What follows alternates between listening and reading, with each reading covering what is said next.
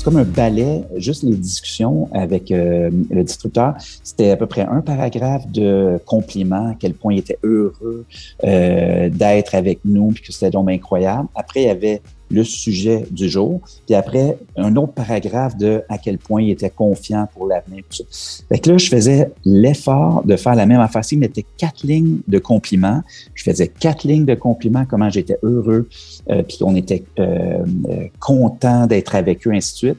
Euh, puis là, je répondais au, fond de la, question. Puis ensuite, on repartait euh, avec les compliments, puis l'espoir, puis que ça s'en bien. Donc, c'est tout un travail de, de politesse.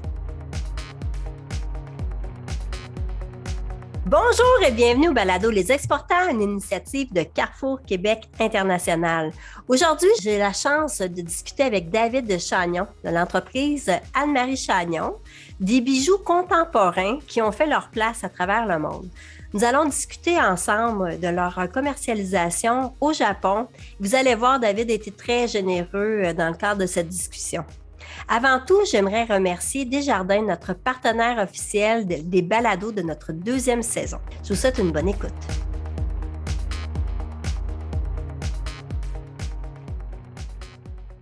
Desjardins est fier de présenter Les Exportants, une série balado sur l'exportation réalisée par CQI.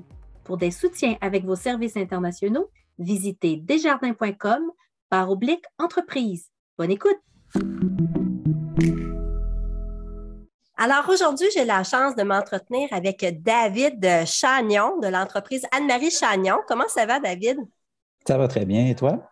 Oui, ça va bien. C'est toi qui s'occupe du développement là, des exportations pour l'entreprise. Est-ce que c'est bien exact? Oui, tout à fait. Euh, donc, tu es dans l'entreprise depuis 2009, si je ne me trompe pas. Euh, la couverture des produits d'Anne-Marie Chagnon à l'international est quand même importante. Vous êtes sur plusieurs marchés, puis c'est environ, je crois, 60% euh, de vos ventes qui se font à l'exportation. Donc, est-ce que tu peux me parler un peu de l'entreprise pour situer les gens? Parfait. Donc, on est euh, créateur de bijoux et on fabrique les bijoux. Anne-Marie, qui a fondé l'entreprise il y a euh, maintenant 25 ans, a toujours été une artiste euh, qui a toujours vécu de, de, son travail. Puis, une des choses qu'elle a faites dès le début, c'est fabriquer, créer des bijoux. Les bijoux sont vendus essentiellement au Québec pour commencer, mais très rapidement, quand euh, il y a des gens de l'extérieur qui sont venus voir ce qui se faisait d'intéressant au Québec, ils trouvaient euh, les bijoux Anne-Marie Chagnon intéressants, puis elle s'est mise à exporter. Les premières exportations ont commencé, euh, bien sûr, en Ontario, éventuellement aux États-Unis. Puis, c'est il y a environ donc 10 ans après 15 ans qu'elle faisait des bijoux, euh, que là, l'entreprise était rendue à peu près à une, vingtaine de personnes, euh, qu'elle avait besoin d'aide euh, à la direction générale parce qu'il y avait de plus en plus de, travail, de RH, de, de fabrication des bijoux et de l'exportation, gérer le service à clientèle et ainsi de suite. Puis elle m'a approché. J'étais à l'époque chez Bombardier Aéronautique, donc dans un département de stratégie et développement des affaires. Puis euh, ça m'intéressait d'embarquer de, avec ma sœur, fait que je suis venu euh, la rejoindre. Puis je me suis intéressé particulièrement aux exportations euh, pour essayer de, faire croître l'entreprise. On a à peu près depuis doublé de taille, puis on a fortement augmenté les exportations. Donc aujourd'hui, on parle d'une cinquantaine d'employés. Est-ce que c'est bien exact? Euh, pas aujourd'hui. Euh, là, euh, avant le COVID. Ah, avant le COVID, on avait 700 détaillants. on a toujours 700 détaillants, mais ils sont beaucoup plus tranquilles. donc, il a fallu qu'on rétablisse l'entreprise à partir d'un modèle d'affaires où on vendait l'essentiel, à peu près 80% de nos ventes, à des détaillants indépendants qui euh, revendaient les bijoux. Bon, bien, sûr, depuis deux ans, ces détaillants-là sont, euh, sont, sont, dans une situation difficile. Il y a eu beaucoup de mesures sanitaires qu'ils ont fait fermer. Ils sont en gestion très serrée de leurs euh, inventaires. Donc là, euh, l'entreprise, quand, quand le COVID est arrivé, c'est un autre sujet, mais bon, il a fallu vraiment, euh, tous nos clients ont dit, moi, je ne pourrais pas payer la commande ou euh, je ne serais pas en mesure d'accepter de, une nouvelle commande. Donc, euh, vraiment, l'entreprise est arrivée à, zéro employé. Puis là, on est en train de reconstruire. Là, présentement, on est 30. OK, ben, ce n'est que partie remise. Vous étiez en croissance, elle a pris un petit pas de recul, mais là, je suis convaincue que la croissance va s'accélérer rapidement. Est-ce que vos ventes, est-ce que vos ventes sur le web ont augmenté avec la pandémie? Oui, énormément. Euh, on est passé, euh, euh c'était à peu près 10% de nos ventes avant, pas parce que ça allait pas bien, c'est le, secteur qui était en plus forte croissance, mais il reste que l'importance des détaillants indépendants était importante dans notre modèle d'affaires. Là, les ventes Internet sont, bon, pendant la pandémie, c'était rendu 60% Là, ça rediminue au fur et à mesure que les détaillants recommencent à, acheter en termes de proportion de nos ventes, mais en termes de d'augmentation, c'est le secteur pour nous qui augmente le plus vite. Vous avez développé le marché du Japon. Aujourd'hui, on se rend compte pour parler de ça, c'est quand même un marché euh, inhabituel. Euh, c'est impressionnant. Est-ce que tu peux m'expliquer l'histoire de ce développement de marché-là? Oui, tout à fait. Donc, la première étape, ça a été euh, d'entrer en contact avec les, euh, agences gouvernementales qui aident les entreprises à exporter. Euh, parmi celles-là, il y a les délégations du Québec à l'étranger. Ces délégations-là du Québec savaient qu'on était intéressé à exporter et quand des gens de l'ambassade canadienne ont dit, il y a un événement, est-ce que vous auriez des entreprises qui pourraient être intéressées? La délégation du Québec nous a mis en contact avec les gens de l'ambassade canadienne. Les gens de l'ambassade canadienne euh, nous ont contactés. On a dit oui, oui, ça nous intéresse. On a envoyé un catalogue, et ainsi de suite. Il y a eu l'événement. Euh, une euh, agence de distribution a signifié son intérêt. Puis, on a commencé à faire les pourparlers pour organiser une rencontre ce, euh, le distributeur en question venait au euh, Québec, au Canada en fait, euh, à Toronto, dans les mois qui suivaient cet événement-là. Donc, on a organisé une rencontre là-bas, puis on, on, a discuté, commencé à faire les pourparlers, puis ça, ça a été le début de l'entente. Peu après, on commençait à vendre des bijoux avec, par l'entremise de ce distributeur-là. C'était en 2011. Donc, l'événement, si on revient un peu en arrière, c'était une foire commerciale euh, dans le secteur artistique ou c'est vraiment c'était des rencontres d'affaires qui se passaient? Est-ce que, vous êtes déplacé au Japon à, cette époque-là? Non, on ne s'est pas déplacé. C'était une, une, simple euh, euh, ligne à l'eau. Euh, donc, euh, on a envoyé notre matériel, on a envoyé notre catalogue. Nos catalogues, on, on est un peu de la vieille école, on a des catalogues papier, donc c'est assez impressionnant. Mais bon, c'était juste ça, c'était juste voir est-ce qu'il peut avoir un intérêt chez les gens. et c'est par la suite qu'il est intéressé. Donc, on n'a pas eu à se déplacer pour cet événement-là. Donc là, ils ont commencé à mettre en marché euh, les produits d'Anne-Marie Chagnon au Japon. Comment ça s'est passé? Est-ce que vous avez dû adapter euh, certaines méthodes de commercialisation pour le marché? La première chose qu'il a fallu s'adapter beaucoup, euh, c'est les négociations avec les Japonais. Euh, et pour ça, euh, je suis allé chercher de l'aide. Euh, il y avait un traducteur ici et spécialiste de la culture japonaise qui m'a aidé. et il y a la personne de l'ambassade, la déléguée, presque chaque courriel, je lui envoyais avant de la renvoyer au, à notre distributeur. Donc, il y avait vraiment, euh, j'étais tellement, euh, c'est comme un balai, juste les discussions avec euh, le distributeur. C'était à peu près un paragraphe de compliments, à quel point il était heureux d'être avec nous, puis que c'était donc incroyable. Après, il y avait le sujet du jour. Puis après, un autre paragraphe de à quel point il était confiant pour l'avenir. Fait que là, je faisais l'effort de faire la même affaire. S'il mettait quatre lignes de compliments, je faisais quatre lignes de compliments, comment j'étais heureux, euh, puis qu'on était euh, euh, content d'être avec eux, ainsi de suite. puis là, je répondais au fond de la, question. Puis ensuite, on repartait euh, avec les compliments, puis euh, l'espoir, puis que ça s'en va bien. Donc, c'est tout un travail de, politesse. Euh, en fait, c'est un, travail d'apprendre la culture. C'est ça qui était le plus difficile au début. Bien sûr, on, mettait le, Japon en priorité. D'une part parce qu'on était intéressé à le développer, mais aussi parce que cette culture-là au Japon de, d'un service total. Et donc, ils doivent avoir confiance que tu es là pour eux, puis que euh, s'il y a quoi que ce soit qui arrive, euh, on va être là. Donc, c'est sûr qu'un courriel du Japon, même si ça me prenait énormément de temps, il n'y avait jamais une réponse en, plus de 24 heures.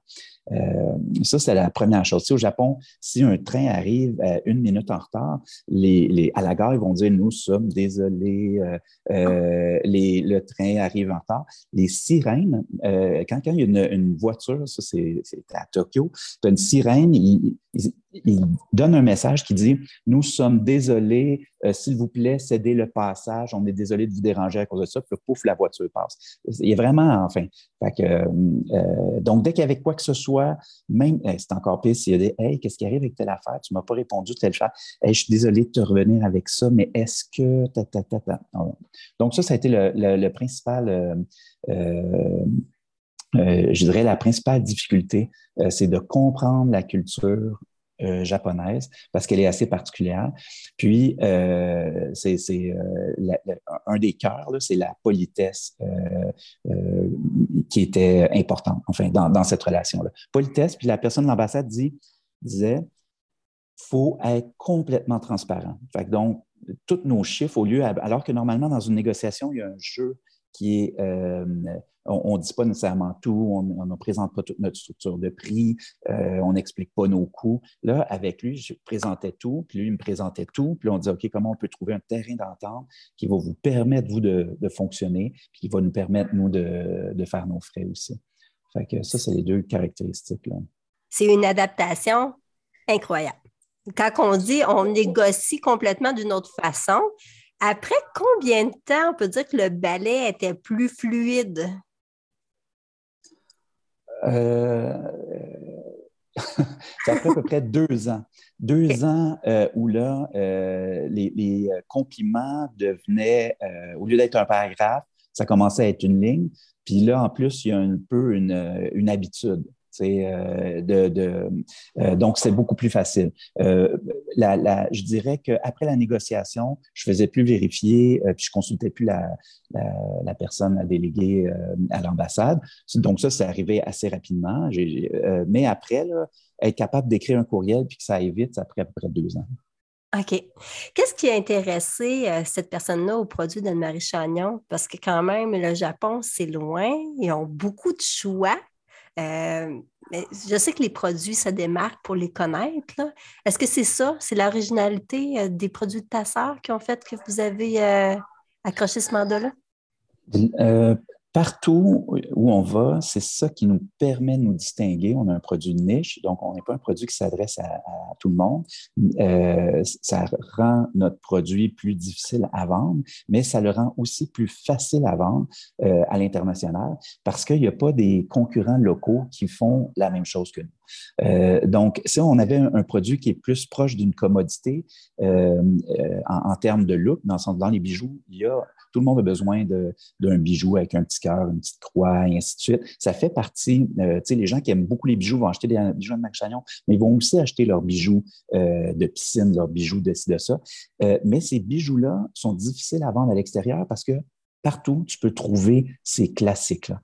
Et, donc, le fait que le bijou soit un bijou de niche euh, fait qu'il y avait un marché. Maintenant, l'histoire plus particulière du euh, distributeur, c'est qu'eux étaient spécialisés dans des marques canadiennes. Euh, donc, il y avait une certaine habitude à travailler avec le Canada. Il y avait un distributeur en termes de logistique, c'est toujours un enjeu. Donc, eux avaient un broker à Toronto qui leur permettait d'importer tous leurs produits. Il y avait déjà une marque de bijoux basée à Toronto, mais cette marque-là commençait à être, euh, la, designer commençait à être plus vieille, fait qu'il essayait de penser à l'avenir. Donc, c'est un mélange euh, de tout ça euh, qui a fait qu'eux étaient intéressés à notre marque, puis ils se sont dit, tiens, on va le laisser.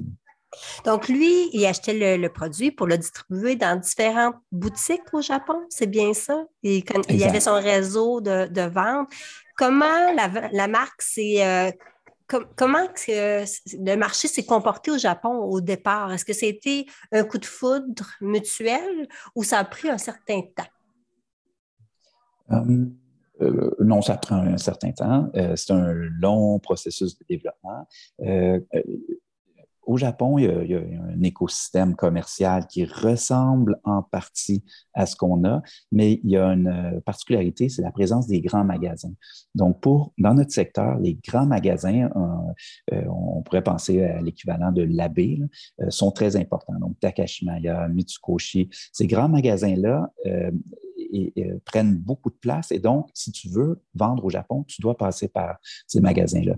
Comment ça fonctionne? C'est le distributeur doit appliquer, tenter de faire accepter le produit et essentiellement, les magasins font des foires avec plein de, produits, acceptent des produits, ils voient les produits qui se vendent le plus, puis ensuite, ils mettent au calendrier pendant euh, tant de temps, tu vas avoir euh, la possibilité de vendre les produits Anne-Marie Chagnon comme si c'était nos propres produits, comme si, mais euh, c'est toi et ton, le distributeur qui gérait son inventaire et qui gérait les ventes.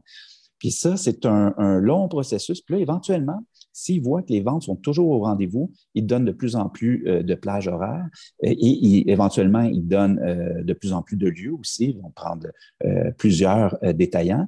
Puis, euh, si euh, tu gradues, ça c'est arrivé donc euh, l'année dernière, ils te donnent une boutique permanente dans un de leurs grands magasins. Et donc, ça, c'est arrivé en septembre dernier. pour nous, c'était un, grand point parce que ça voulait dire, ah, les bijoux de Marie Chagnon se retrouvent à, une place permanente dans un, de ces grands magasins-là. Takashimaya, c'est peut-être le plus connu au Japon.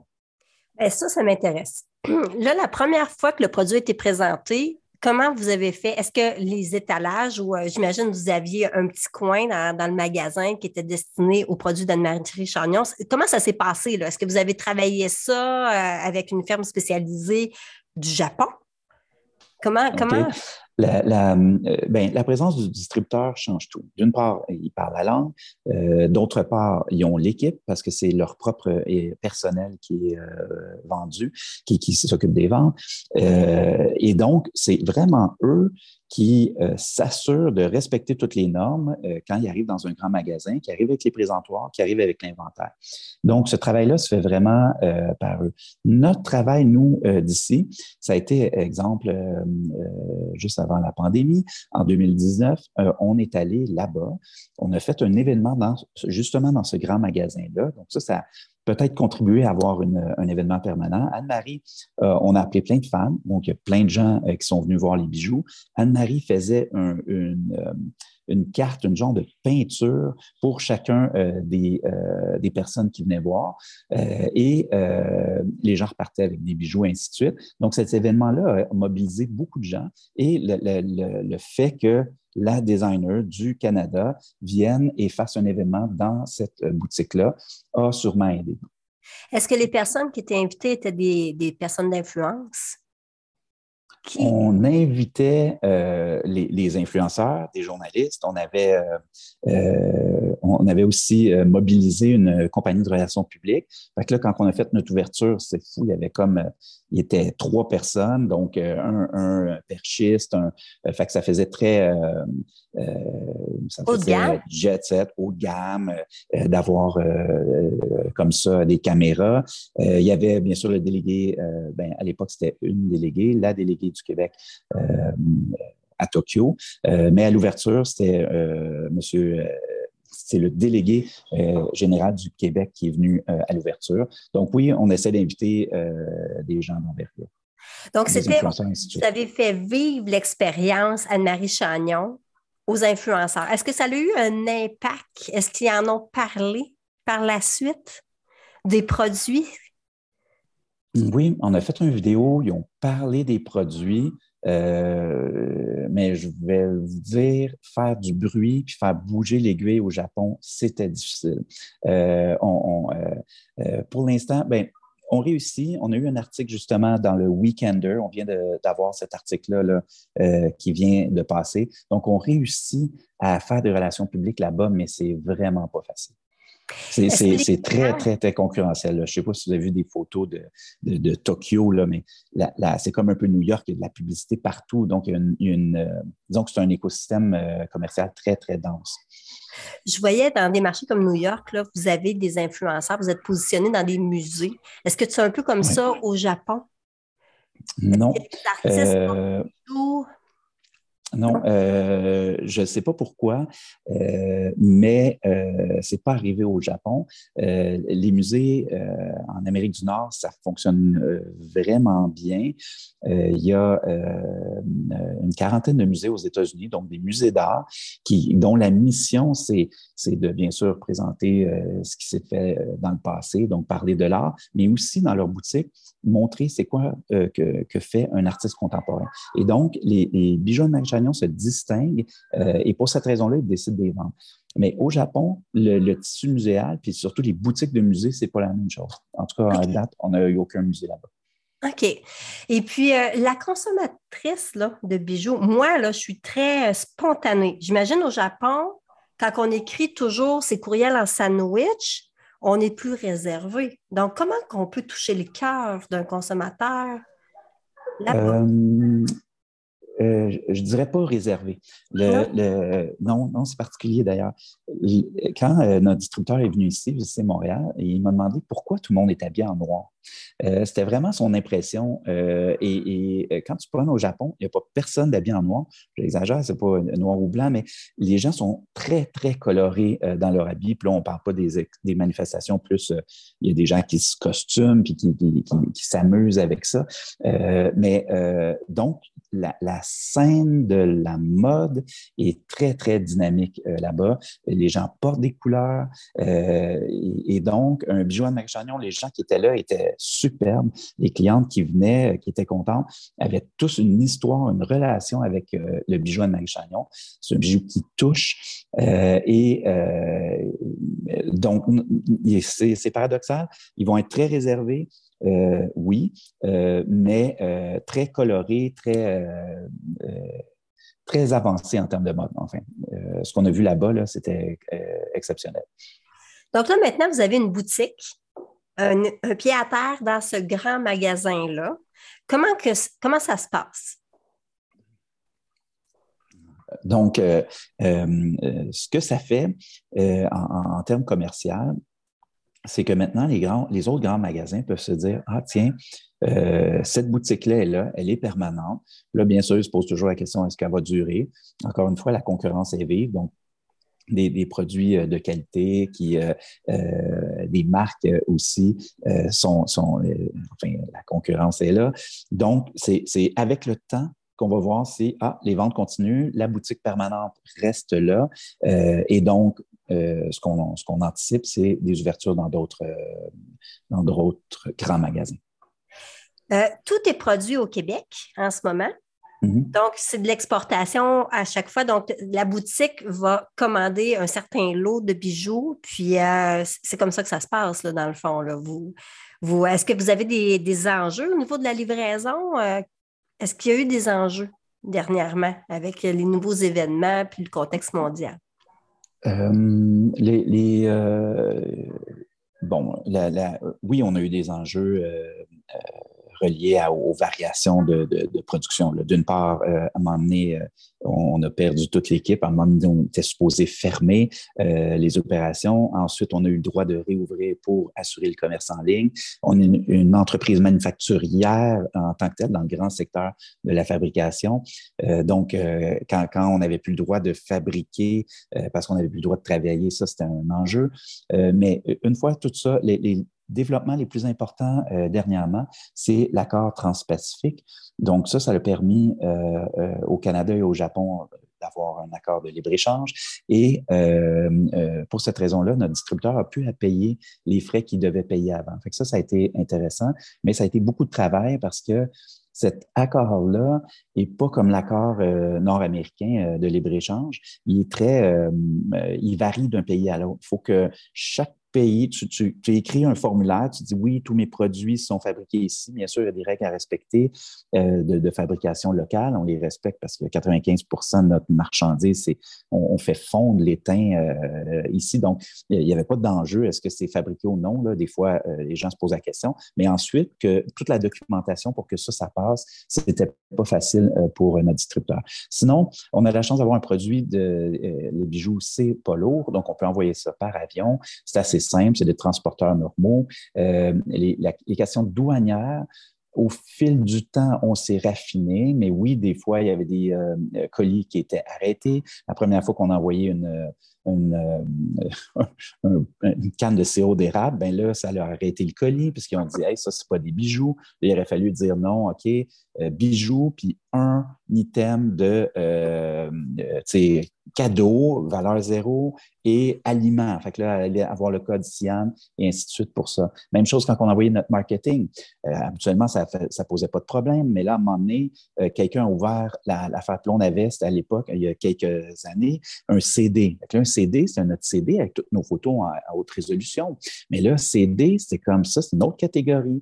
Euh, puis tu n'avais pas écrit que envoyé un CD. Fait que là, ça bloquait aux douanes. Fait qu'ils sont très méticuleux et donc, il fallait respecter les règles puis être euh, euh, fallait pas se tromper, il fallait pas dire Ah, tiens, on envoie un CD, c'est nos bijoux, on envoie tant de bijoux. Non, tu envoies tant de bijoux plus un CD. on envoyait nos dépliants, même chose. Donc, la, logistique, c'est un apprentissage. Euh, ça vient avec des, essais-erreurs. ça, ça a été un enjeu, je dirais, au début. Est-ce que la marque canadienne, parce que le fait que vous fabriquez au Québec, est-ce que, ça a une valeur pour les Japonais? les Japonais euh, ont un intérêt particulier pour les, euh, la culture euh, italienne et française. Donc, mais ça va être la culture italienne et française, entre autres, exemple pour les restaurants, mais aussi le raffinement, la mode française. Donc, le nom Anne-Marie Chagnon est, un nom qui a un côté chic. maintenant, la réputation du Canada la réputation de Montréal comme ville de design, nous, on essaie d'en faire la promotion. C'est quelque chose qui chemine euh, graduellement, mais euh, euh, disons que c'est pas comme si on faisait des manteaux d'hiver, où là, le Canada, avec la réputation de grand froid, donc expert en manteaux d'hiver, serait plus importante. Là, c'est plus le côté Anne-Marie Chagnon, le nom qui sonne français, qui nous aide auprès de certaines clientèles. Je voyais que vous avez un compte Instagram uniquement pour le Japon. Est-ce que c'est bien exact? Oui. OK. Donc, est-ce qu'il y a une façon d'animer les médias sociaux pour euh, la clientèle japonaise qui est différente de chez nous? Hmm. notre compte Instagram est euh, japonais et géré par notre distributeur. Et donc, là, on, euh, il a aussi créé un site web qui est géré par lui, qui est très proche du nôtre. Euh, donc, en termes de réseaux sociaux, vraiment, on lui laisse euh, carte blanche. Donc, c'est vraiment un mariage avec le distributeur qui s'est fait. Donc, euh, est-ce que vous avez, une entente? Donc, j'imagine qu'il faut avoir des liens de confiance assez serrés pour. vous êtes comme deux entreprises qui travaillent dans un même objectif. Est-ce que vous faites un peu partie de la même famille maintenant? Est-ce qu'on peut dire ça comme ça? Oui, oui, oui, tout à fait. Euh, ça prend une euh, bonne collaboration, euh, ça prend confiance et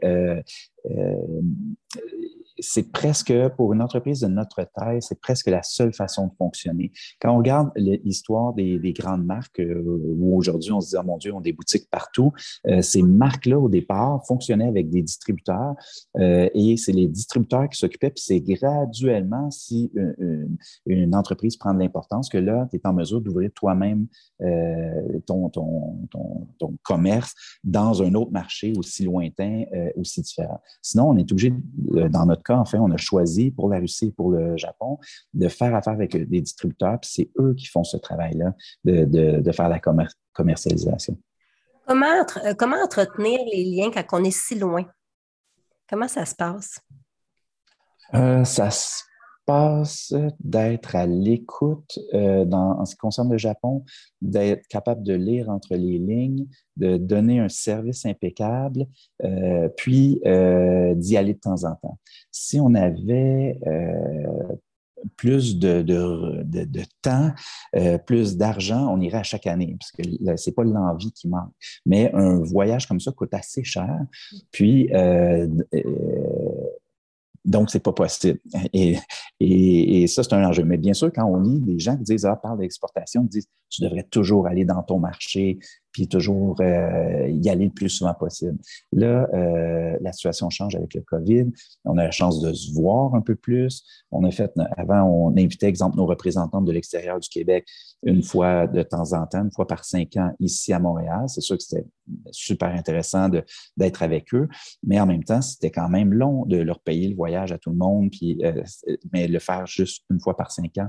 Là, on a fait une première rencontre Zoom avec tout le monde. Là, tout le monde a pu voir la nouvelle collection. Euh, et, donc, ça, c'est euh, ça. Donc, l'usage des nouvelles technologies est bien important. Je comprends. Donc, dans l'avenir, euh, est-ce que ça va demeurer cet usage-là, les, rencontres avec les, les vidéoconférences? Est-ce que c'est quelque chose qui va faciliter le travail? Oui, oui, oui, ça, c'est là pour rester. On a fait une première rencontre avec les reps. Les, commentaires qu'on a eus, c'était incroyable. Euh, là, on en fait une pour les détaillants. Donc, tous les détaillants vont avoir la chance de voir Anne-Marie euh, parler de la nouvelle collection. J'ai fait ça pour ça, j'ai fait ça, regardez ce bijou-là. Les détaillants vont pouvoir poser des questions, donc ils vont tous voir euh, les questions des autres, qui sont souvent les mêmes. Ça va nous permettre de, de ensuite enregistrer ça, bien sûr, rendre ça disponible. Donc, les détaillants vont être en mesure de faire euh, écouter ça à leur personnel, euh, c'est beaucoup plus efficace. Euh, les salons, auparavant, euh, je dis auparavant parce qu'on avait encore un salon à Toronto qui devait avoir lieu en fait en ce moment, qui est annulé. Donc, les, salons nous permettaient de rentrer en contact avec le propriétaire de la, boutique, pas toujours Anne-Marie. le propriétaire de la boutique devait faire le travail de, de communiquer l'information à son à son personnel. C'était un court laps de temps. Il ne pouvait pas nécessairement poser de questions, ne voyait pas les questions des autres, il n'y avait pas un sentiment de, de, communauté, euh, il ne voyait pas l'impact. Euh, non, les nouvelles technologies vont changer beaucoup de choses. Enfin, ça nous aide beaucoup à date. Euh, dernière question, parce que notre temps est bientôt écoulé. David, tu travailles avec ta sœur. Comment que c'est de travailler en famille? Hmm, ben, bien sûr, avant de venir, euh, j'avais une idée des euh, valeurs qu'on partageait. C'est vraiment le fun. Moi, j'adore ça, travailler avec ma sœur. On a euh, beaucoup de valeurs en commun. Ça vient de notre éducation, puis tout ça. nos deux parents viennent du milieu des affaires. Donc, on s'est fait inculquer toujours l'importance du client, l'importance du service. Et, donc, il y a beaucoup de choses qu'on n'a pas besoin de se dire euh, qu'on est capable de, partager.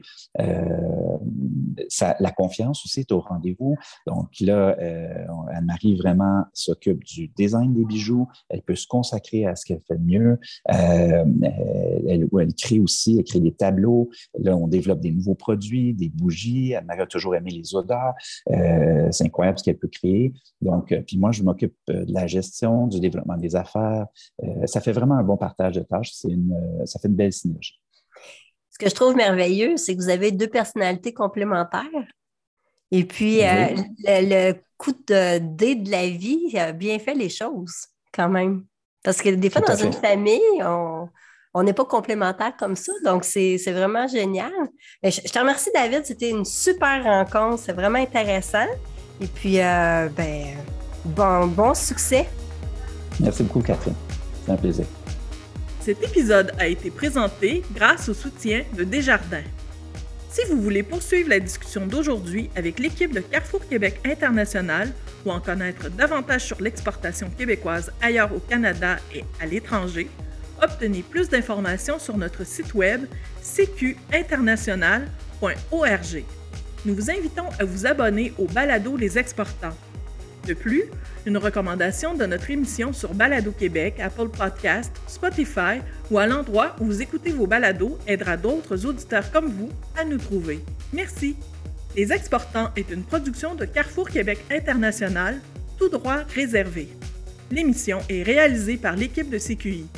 Un merci tout spécial aux invités et aux personnes qui ont participé à la création et à la mise en ombre de l'épisode d'aujourd'hui.